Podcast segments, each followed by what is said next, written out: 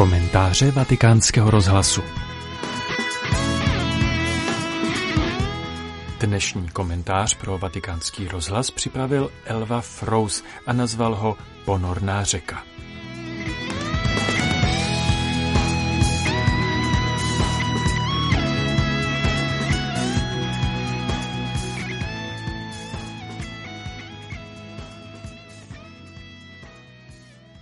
Uplynul měsíc od 21. prosince loňského roku, od útoku na Filozofické fakultě. Je to zároveň velice dávno a zároveň jako včera, jako dnes. Tehdy před měsícem jsem první hodiny strávil horečným sledováním reportáží z místa neštěstí, pokusy zahlédnout do záplavě slov to podstatné, ujišťujícími telefonáty s nejbližšími. Následovalo hledání. Co mohu udělat? S kým se spojit? Jak někomu či něčemu pomoci?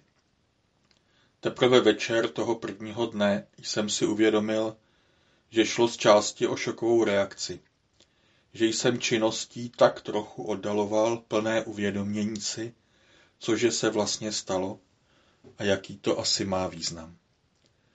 Přišla čtvrteční noc beze spánku hledění do tmy a konfrontace s vlastní bolestí i bolestmi těch druhých, známých i nikdy neviděných. V pátek dopoledne zavolala kamarádka z vedlejšího městečka, evangelická farářka. Tak co uděláme, ptala se, a já poznal, že strávila poslední hodiny podobně jako já. Zvažovali jsme pak možnosti. Modlitba v úzkém kroužku v některém z okolních venkovských kostelíků společné mlčení nabídnuté příchozím, tiché procesí. Protože jsme oba strávili řadu let v Plzni, rozhodli jsme se nakonec pro domluvu s dalšími tamními kolegy duchovními pro společnou prostou bohoslužbu v jednom plzeňském kostele. Byla pak sobota před štědrým dnem, kostel se zvol naplnil, až se naplnil. Jak vyplynulo z letmých rozhovorů, nepatřila velká část příchozích k pravidelným účastníkům bohoslužeb. To ale nebylo důležité. Důležité bylo být spolu, dovolit si projevit bolest, slabost, rozechvění. Moci plakat s plačícími. Najít útočiště. Nechat se dotknout světlem právě v této temné chvíli. Zazněly biblické texty, slova promluvy i modliteb. Také a možná především zaznělo ticho. Živé ticho, které umí obejmout, utěšit, přijmout, pozvednout, které pomáhá sdílet, co slova nepojmou a neunesou. To setkání se pro mne stalo předělem. Pomohlo mi vykročit z propadání se do chaosu a pocitů zmaru, jít dál důstojně, pročistit zrak. Bolest a bezradnost a vlny úzkosti, nic z toho tak úplně nezmizelo. Jen se ukázalo, že to není a nemusí být všechno. Že naděje je. A že v tom nejsme sami. Těsně po vánočních svácích jsem jel do Prahy, postál u moře svíček na Palochově náměstí u Klementína. A znovu. Bolest tu byla téměř matatelná. Mnozí z procházejících se nestyděli za slzy, Pohnutí se chvělo jako vzduch nad plameny svíček. A zároveň i tady mlčení, sounáležitost, pokojná křehká síla. Znova se ukázala jakási ponorná řeka, která se v téhle zemi občas vynoří a náhle je tu, téměř samozřejmě a naléhavě. Sdílená odvaha čelit různým podobám zla, jít za nadějí, projevit odolnost, zachovat se statečně i moudře.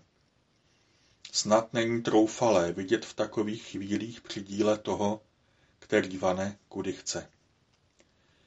Tichá i hlasitá shromáždění v ulicích na konci osmdesátých let. Palachův týden, listopad, pak dál a dál, kdykoliv to bylo třeba.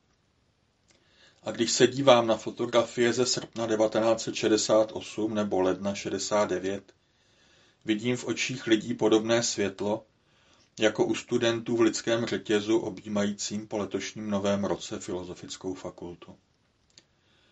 Po pár dnech, týdnech či měsících se řeka zdánlivě ztratí.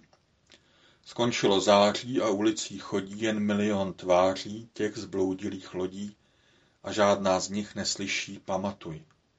Zpíval už na podzim 1968 Karel Kryl. Vše se znormalizuje a dlouho se pak zdá, že jsme se změnili v dav do sebe zahleděných jednotlivců, kde se každý stará víceméně jen sám o sebe. Ponorná řeka je v podzemí a její prameny i vývěry chrání je nemnozí. V takových časech je zvláště důležité pečovat o své vnitřní zdroje. Zůstat pozorný a bdělý, všímat si důvodů k vděčnosti, rozvíjet a chránit vztahy s přáteli a hodnotovými spojenci. Nikdy nevíme, jak dlouhý bude čas vyprahlosti. Smíme ale důvěřovat, že pramen je silný a řeka čeká na svou chvíli. Ovšem i časy vzepětí a sdílení mají svá úskalí.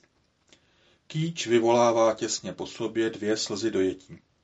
První slza říká, jak je to krásné, děti běžící po trávníku.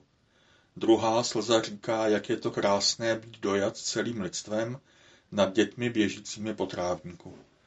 Teprve ta druhá slza dělá z kýče kýč. Píše Milan Kundera v nesnesitelné lehkosti bytí. Znám to důvěrně u sebe. Dojímat se nad tím, jak jsem dojatý, že jsou lidé dojatí. Potřebuji i uprostřed kolektivní rezonance všeho druhu zachovávat jistou střízlivost a schopnost nadhledu. Nestrácet ze zřetele, o co v dané chvíli jde. A že je to podstatnější, než jak se vše jeví a kolik emocí je ve vzduchu.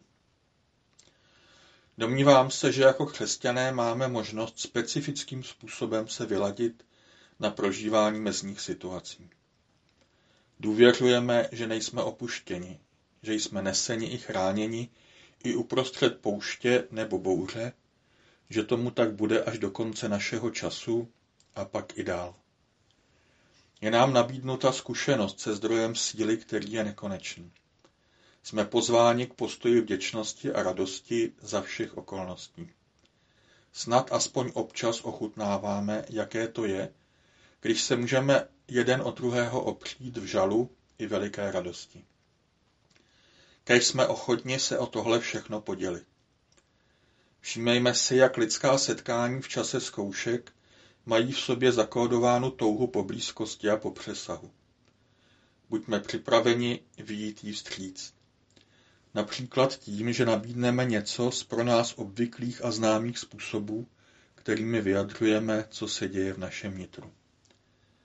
Hledání pokoje, dobra, naděje, odvahy jsme si jako lidé přes všechny odlišnosti příbuznými. Nakolik zmiňovaná ponorná řeka žije a zda a kdy se její působení projeví, tak záleží na myšlení, slovech a skutcích každého z nás. Během plzeňské modlitby za oběti a pozůstalé z 22. prosince zazněl na závěr promluvy známý výrok z knihy Pán prstenů. Saruman věří, že pouze velká síla dovede udržet zlo pod kontrolou.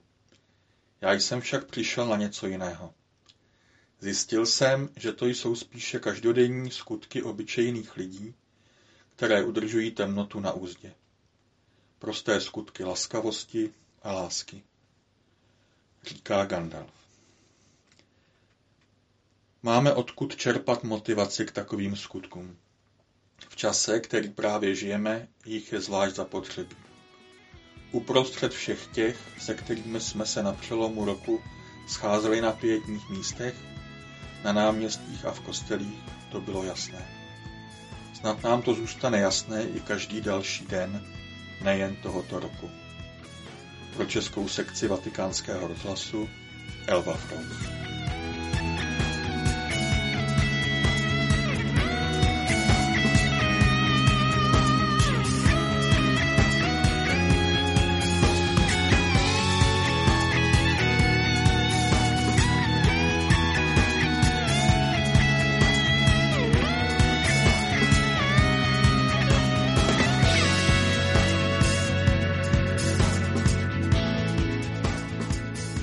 Slyšeli jste komentář Elvy Frouze, který je stálým jáhnem plzeňské diecéze. Provozuje spolu se svou ženou a okruhem přátel dům komunity Noe v Holostřevech a zabývá se kontemplativními exerciciemi.